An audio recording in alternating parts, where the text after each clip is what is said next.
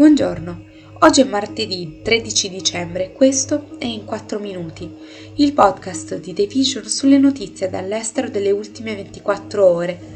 Questo episodio è presentato da Basement Café by Lavazza per la prima stagione delle Masterclass, lo spin-off dedicato agli approfondimenti di grandi ospiti provenienti da diversi ambiti, che dal mondo giornalistico a quello editoriale, dalla musica all'attualità parleranno delle loro passioni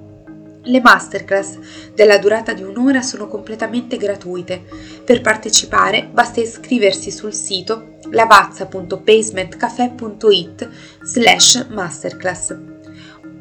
Oggi parleremo dell'impatto ambientale del fast fashion, delle 100 isole indonesiane all'asta, delle truppe statunitensi in Somalia a supporto delle forze speciali e del grande esodo dell'isola di Cuba.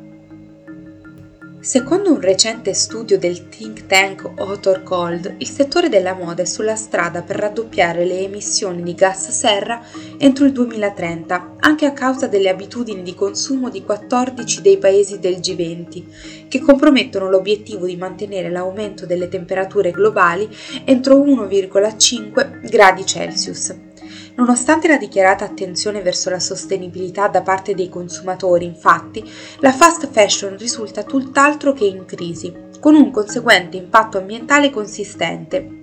In generale, il settore della moda è ben lontano dal concetto di net zero, producendo da solo l'8% del totale dei gas serra del pianeta, un impatto le cui conseguenze sono spesso pagate più da paesi terzi che dall'Europa, poiché la maggior parte della produzione avviene all'estero. Come riporta un'analisi del Parlamento europeo, non bisogna poi dimenticare i pesticidi utilizzati nella coltivazione di materie prime, come il cotone e le microplastiche disperse nell'ambiente. Per limitare l'impatto del settore, nel marzo 2020 la Commissione europea ha presentato una nuova strategia per rendere i tessuti più durevoli, riparabili, riutilizzabili e riciclabili, che prevede anche informazioni più chiare, un passaporto digitale dei prodotti e l'invito per le aziende ad assumersi la responsabilità e ad agire per ridurre al minimo la propria impronta ambientale. Già nel 2021 il Parlamento europeo aveva chiesto misure più stringenti contro la dispersione delle microfibre nell'ambiente e standard più severi per il consumo dell'acqua in merito al piano d'azione per l'economia circolare. Come ha dichiarato Gian Huitema, relatore della Commissione europea per l'ambiente, la sanità pubblica e la sicurezza ambientale sul piano d'azione per l'economia circolare i principi di circolarità devono essere applicati a tutte le fasi di una catena del valore per garantire il successo dell'economia circolare, dalla progettazione alla produzione, lungo tutta la filiera fino al consumatore. L'asta di Sotheby's per i diritti esclusivi di licenza della riserva Widi, oltre 100 isole protette dall'ambiente che coprono 25.000 acri in Indonesia, è stata rinviata rispetto alla data originariamente prevista. Il ritardo fa seguito alle proteste dei gruppi ambientalisti secondo i quali la privatizzazione e lo sviluppo delle isole potrebbero causare danni ecologici e interferire con la vita delle comunità costiere. La riserva Widi, un arcipelago della provincia di North Maluku, si trova in un'area ricca di biodiversità nome, nota come Triangolo dei Coralli, che ospita animali in via d'estinzione come tartarughe marine, pesci gobbo e squali balena. Nell'annuncio di vendita, Sotheby's descrive l'arcipelago come una delle proprietà più mozzafiate del pianeta e un paradiso isolato, con barriere coralline e 150 km di spiagge. Le forze armate statunitensi stanno cercando di recuperare il tempo perduto in Somalia dopo che in primavera il presidente Biden ha revocato l'ordine del suo predecessore di ritirare i soldati americani dal paese e ne ha restituiti centinaia alla lotta contro uno dei più potenti affiliati globali di Al-Qaeda.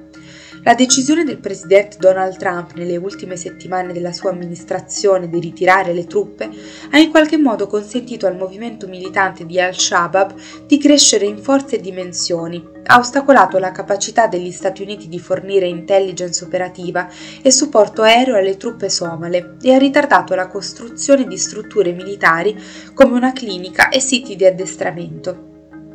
Nonostante il ritiro ufficiale degli Stati Uniti, la forza Danab ha continuato a svolgere operazioni, hanno fatto sapere i comandanti di entrambi i paesi, sottolineando i suoi progressi sul campo di battaglia dopo quasi un decennio di annestramento finanziato dagli Stati Uniti. Le condizioni di vita a Cuba sotto il regime comunista sono state a lungo precarie, ma oggi l'aggravarsi della povertà e la mancanza di speranza hanno dato via al più grande esodo dall'isola caraibica da quando Fidel Castro è salito al potere oltre mezzo secolo fa. Il paese è stato colpito da un pacchetto di sanzioni statunitensi più severe e dalla pandemia di Covid-19 che ha messo in ginocchio in uno dei punti di forza di Cuba, l'industria del turismo. Il cibo è diventato ancora più scarso e costoso, le file alle farmacie con scorte scarse iniziano prima dell'alba e milioni di persone sopportano quotidianamente blackout di ore. Nell'ultimo anno circa 250.000 cubani, più del 2% degli 11 milioni di abitanti dell'isola, sono emigrati negli Stati Uniti, la maggior parte dei quali ha raggiunto il confine meridionale via terra.